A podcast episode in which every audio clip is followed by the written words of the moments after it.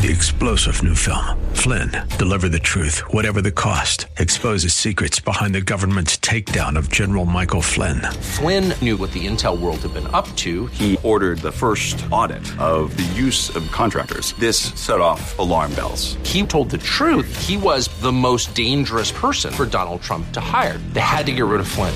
Flynn, deliver the truth, whatever the cost. Available now. Watch it today. Go to salemnow.com. Salemnow.com.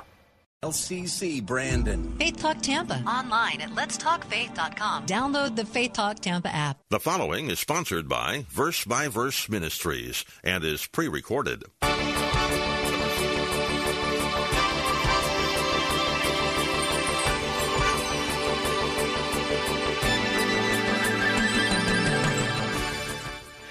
Contrary to how things might appear, Peter's action was not simply a matter of choosing to eat his meals with certain people. What he did in withdrawing from the Gentiles to eat with Jewish people was a very significant sin because it was an attack on the very message of the gospel. When the Apostle Paul arrived in Antioch and saw that Peter, of all people, was apparently falling victim to the Judaizers who had moved in there, he addressed it right on the spot.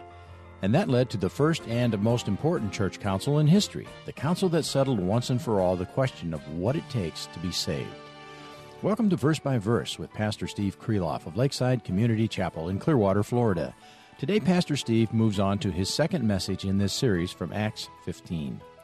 I invite you to follow in your own Bible, if you can, as we consider this event that must have been highly uncomfortable for Peter, for Paul, and the others present but which has blessed the following generations with a clear description of the means of our salvation.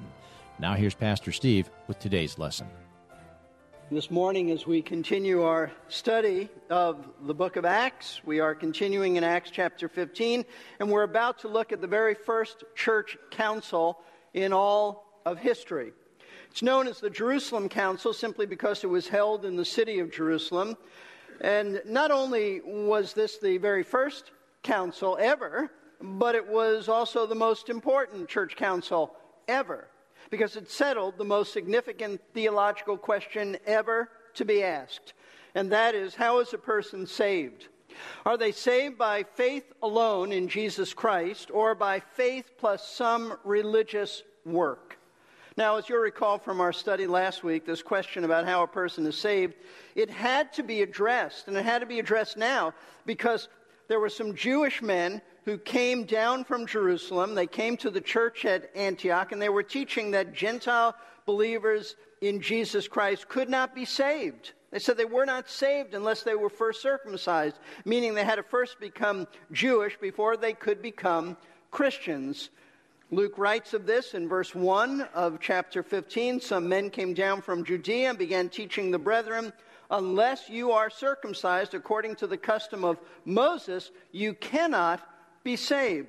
Now, I want you to know that this is still a very relevant issue, and it's a lot broader, a lot broader in principle than the first century question of circumcision. It is a question that focuses on Jesus Christ and whether or not his death as punishment for sin is sufficient for our salvation?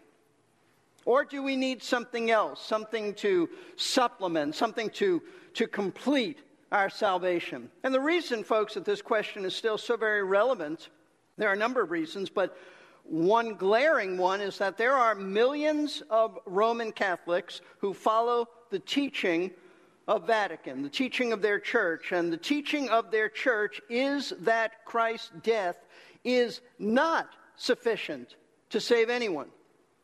Whereas Hebrews 9:26 says that Christ's death was to put away sin by the sacrifice of himself. That's what the word of God says. His death was to put away sin, meaning all sin, by the sacrifice of himself. The Roman Catholic Church denies that and states that individuals play a part in dealing with their sin by making amends for their behavior. It's not my opinion. Here's a quote from Vatican II Council. They said sin must be expiated, which means atoned for or to make amends, on this earth through the sorrows miseries and trials of this life, and above all, through death. Otherwise, the expiation must be made in the next life through fire and torments or purifying punishments. In other words, there's something that you must do to make yourself acceptable to God by dealing with your sin, either in this lifetime or after, and by that they mean purgatory. Because their teaching is that Christ's death was not sufficient to deal with all of your sin. In addition, whereas the Bible teaches that justification is the act of God whereby he legally declares a sinner who has trusted Christ's death for salvation, he legally declares them righteous. They are legally righteous by crediting Christ's righteousness, his obedience to the law, to their account. Roman Catholicism teaches that justification is God's act of making man righteous by his own good works and obedience. Their official teaching is that justification is achieved by faith and good works. And, folks, that's exactly what the men who came down from Judea in the first century were saying.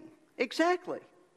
But it's not only Roman Catholicism that errs in teaching that Christ's death is insufficient to save us and that our human effort is part of our salvation. There are plenty of Protestants who teach essentially the same thing by teaching that water baptism is necessary for salvation.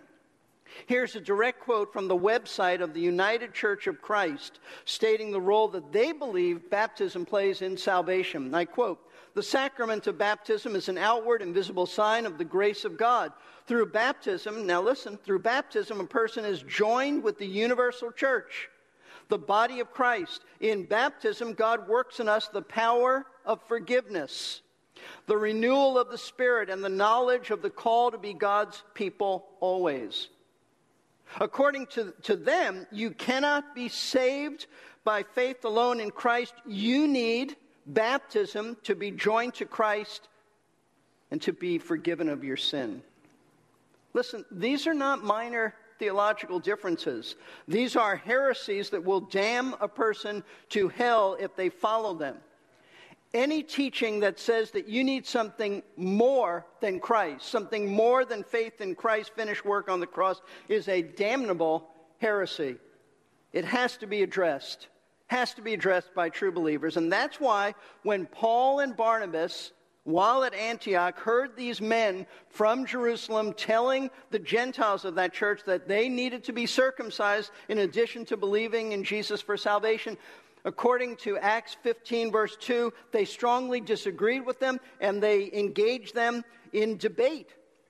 But after arguing and contending for the faith, we read that, that they still couldn't settle the matter. And so the church at Antioch decided to send Paul and Barnabas, along with some others from the church, up to Jerusalem for the apostles and the elders to determine the matter, and thus the Jerusalem Council. And so, as verse 4 tells us, having arrived in Jerusalem, Paul and Barnabas then were welcomed by the church and its leaders, and with everybody present, Paul and Barnabas reported how God had used them on their first missionary journey to lead many Gentiles to faith in Christ.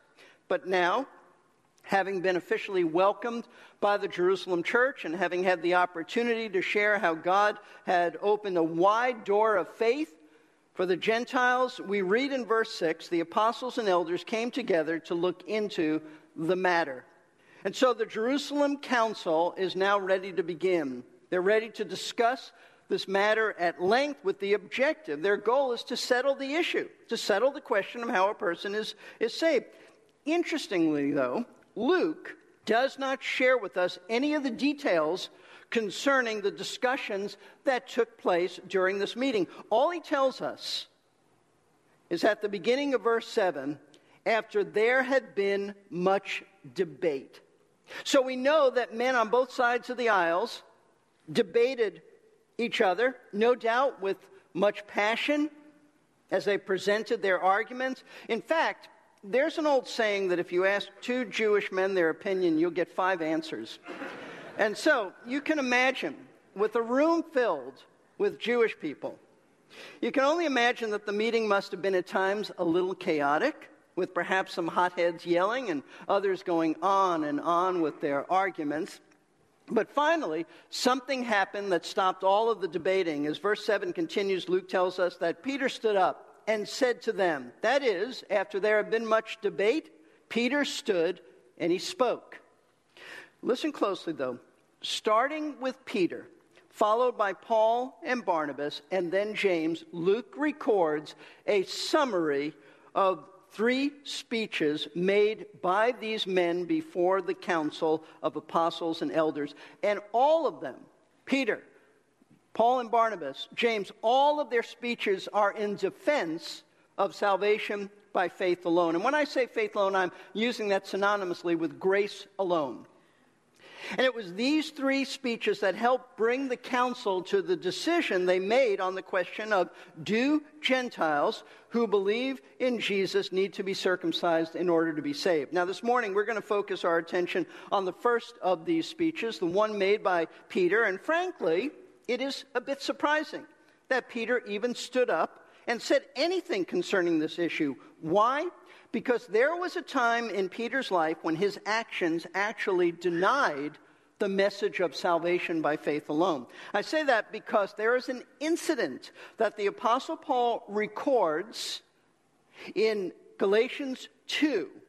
And this incident took place at a time when Peter had previously visited the church at Antioch, and by his actions, behaved in such a hypocritical way that he actually denied the gospel message of salvation by grace. I didn't verbally deny it, it's just by his behavior he did. And Paul, observing what was going on, rebukes him for it in the front of the entire church. And the reason that it's important for us to understand, we're going to take a bit of some time to go through this, but it's important for us to understand what happens at Antioch during Peter's visit there is because it helps us to understand how, out of his hypocritical behavior and Paul's rebuke of his behavior, how Peter learned his lesson. And at the Jerusalem Council, how he came to be such a staunch defender of the doctrine of salvation by faith. Here's what happened as Paul records this incident in Galatians 2, starting at verse 11 through 14. But when Cephas, that's Peter's Aramaic name, when Cephas came to Antioch, Paul writes, I opposed him to his face because he stood condemned. For prior to the coming of certain men from James, he used to eat with the Gentiles. But when they came, he began to withdraw and hold himself aloof, fearing the party of the circumcision. The rest of the Jews joined him in hypocrisy, with the result that even Barnabas was carried away by their hypocrisy. But when I saw that they were not straightforward about the truth of the gospel, I said to Peter in the presence of all, If you, being a Jew, live like the Gentiles and not like the Jews, how is it that you compel the Gentiles to live like Jews? Now, as you can see from this incident, that it had to do with Peter deciding to no longer eat his meals with the Gentile Christians at Antioch. And for this, we read in verse 11 that Paul says that he publicly rebuked him because he said he stood condemned. What an uncomfortable situation this must have, have been. Having one apostle rebuke another apostle, and in front of the whole church. In his book on Galatians, Philip Ryken describes what this scene must have been like. He writes, It was an awkward moment to say the least. It's always embarrassing when a fight breaks out at church, but this one was a real doozy. For one thing, it took place during a church potluck where everyone was supposed to be having a good time. For another thing, the combatants were the pillars of the church. It was Peter against Paul, two apostles in a face to face knockdown, drag out showdown. The battle was completely unexpected. The two men had been friends ever since they got acquainted in Jerusalem. The last time they were together, Peter had given Paul the right hand of fellowship, but this time Paul was opposing Peter right to his face. Now, this incident and this passage of Scripture raise a number of questions for us. For one thing, we want to ask why did Paul make such a fuss about Peter eating his meals with people? What does that matter who he decided to dine with? What difference does that make who Peter decided to eat with, Jewish or Gentile people in the church? Secondly, if Paul was so upset with Peter, then we have a legitimate right to ask them, Paul, why didn't you speak to him in private? why rebuke this man in front of everybody? It had to be extremely embarrassing and, and more than embarrassing, humiliating for Peter to be rebuked in front of all. After all, this man was an apostle, and he was looked upon as the esteemed, unofficial leader of all the apostles, a pillar in the church at Jerusalem. And he's being scolded like a little child by Paul.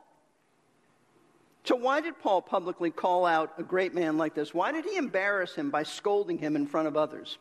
In fact, though Peter's been dead for quite some time, this incident in his life still continues to be an embarrassment to Roman Catholics who believe that Peter was the first pope and therefore they believe that he was infallible.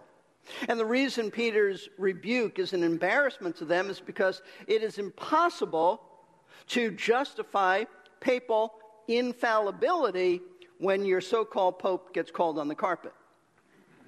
So, why did Paul rebuke Peter for who he ate with, and why did he do it publicly?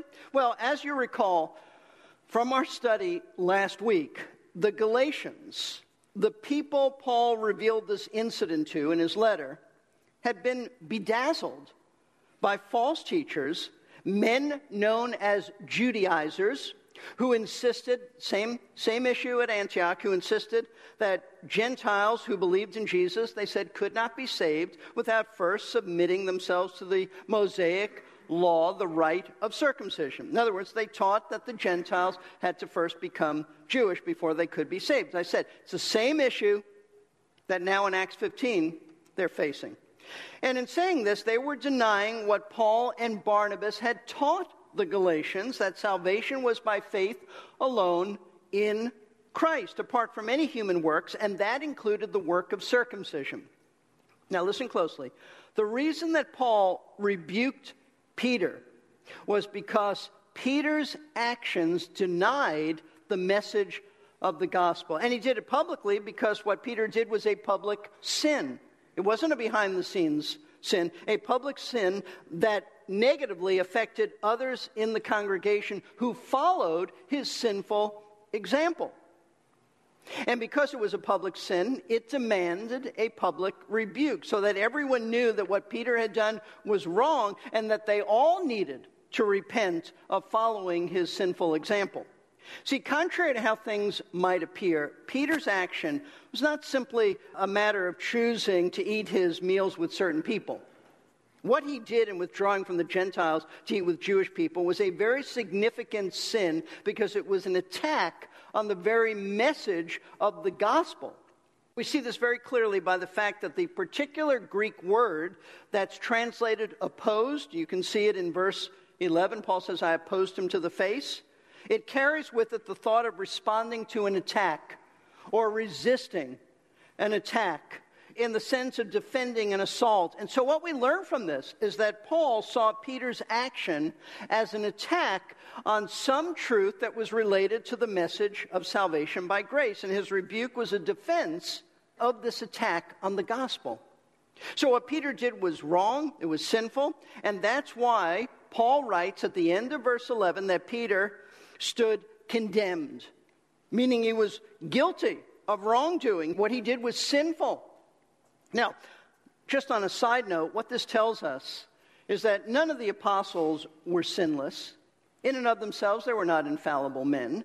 You see, these men were sinners just like all of us. However, and it's a big however, when they wrote scripture or taught doctrine, they were infallible because God at that time made them infallible through the supernatural work of divine inspiration as he guided them in accurately writing down all of his God breathed words.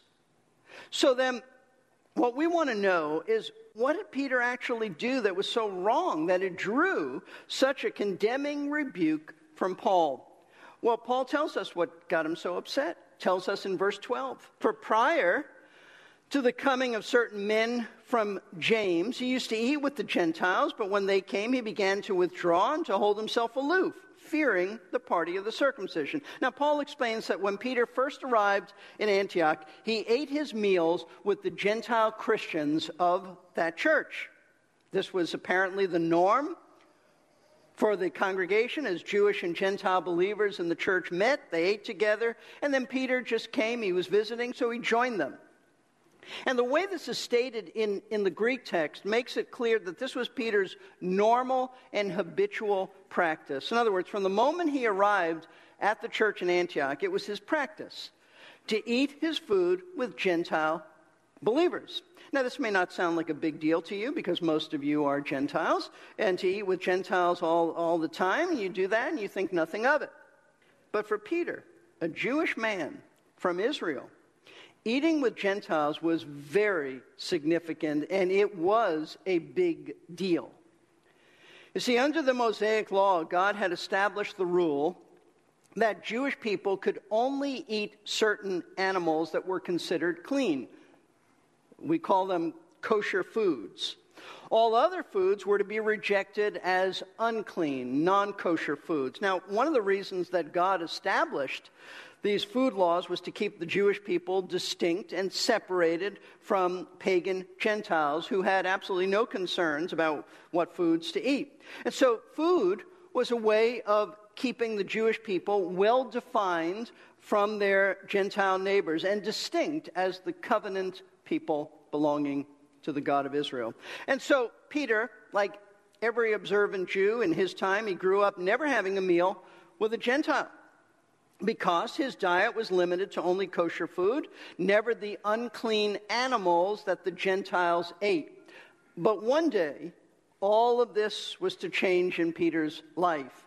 And several months ago, we studied that one day because in Acts chapter 10, we saw how this change came about. It came about through a vision given to Peter by God in which images of all kinds of animals, both clean and unclean, were displayed on a white sheet that came down from heaven. And in this vision, God revealed to Peter that he was now free to eat anything he wanted, kosher or non kosher, because God said all the animals have been cleansed by him. They're now all considered clean, and he could eat anything he wanted. But as Acts 10 makes clear, this vision was not only about unclean food being cleansed, but it was also about people, specifically Gentile people, Gentiles being spiritually cleansed through salvation.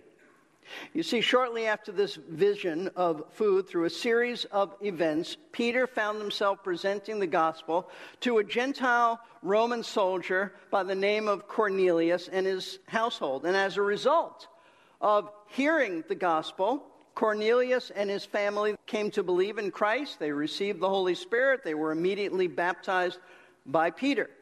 And following this, Peter was asked by Cornelius to stay on with him. He and his family remain with him in, in his home.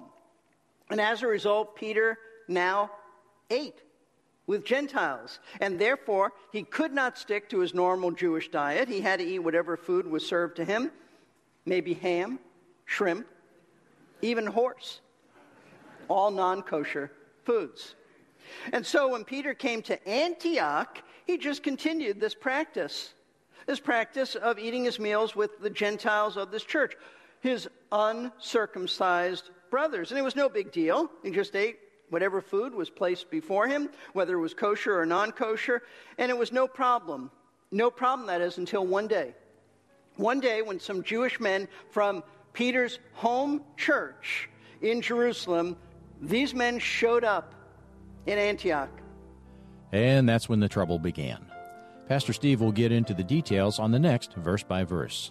Thanks for tuning in today. Pastor Steve is the teaching pastor at Lakeside Community Chapel in Clearwater, Florida.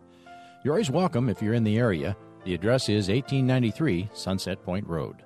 Visit lakesidechapel.com or call 727 441 1714 for service times, directions, and other information. That's 727 441 1714 or lakesidechapel.com. To catch up on previous broadcasts or to make a gift to help finance the production and broadcasting of Verse by Verse, go to versebyverseradio.org. Explore our message archives or find out how easy it is to give online. Your gifts are vital to keeping verse by verse on the air, and so we're grateful for each one of them. You can also get by phone if the Lord's leading you that way by calling Lakeside at 727 441 1714. This is Jerry Peterson. Even the Apostle Peter, who learned a valuable lesson in resisting intimidation when Jesus was crucified, was not immune to peer pressure. He reminds me of the story Chuck Swindoll told about the fairly intelligent fly. This fly refused to rest on the spider web because he saw no other flies there. That's because the spider kept it clean so it wouldn't look like a trap. But then he saw a bunch of flies dancing around on some brown paper and decided that looked like a good place to land. The fly died on that brown paper, which, as you've guessed, was fly paper. Thankfully, Paul came along at the right Three star general Michael J. Flynn, head of the Pentagon Intelligence Agency, knew all the government's dirty secrets. He was one of the most respected generals in the military. Flynn knew what the intel world had been up to. He understood its funding. He ordered the first audit of the use of contractors. This set off alarm bells. The explosive new documentary, Flynn, Deliver the Truth, Whatever the Cost, uncovers the facts behind this scandal. Flynn told the truth. He was the most dangerous person for Donald Trump to hire. I find out the worst enemy that I'm going to face in my life is right here in America. They took my assessment and they wanted me to change it. And I was like, I'm not changing it. They had to get rid of Flynn. With in depth interviews, archival footage, and never before seen personal records of the man behind the headlines. I just felt like I was drowning. Flynn, deliver the truth, whatever the cost. Available now. Watch it today. Go to salemnow.com. Salemnow.com.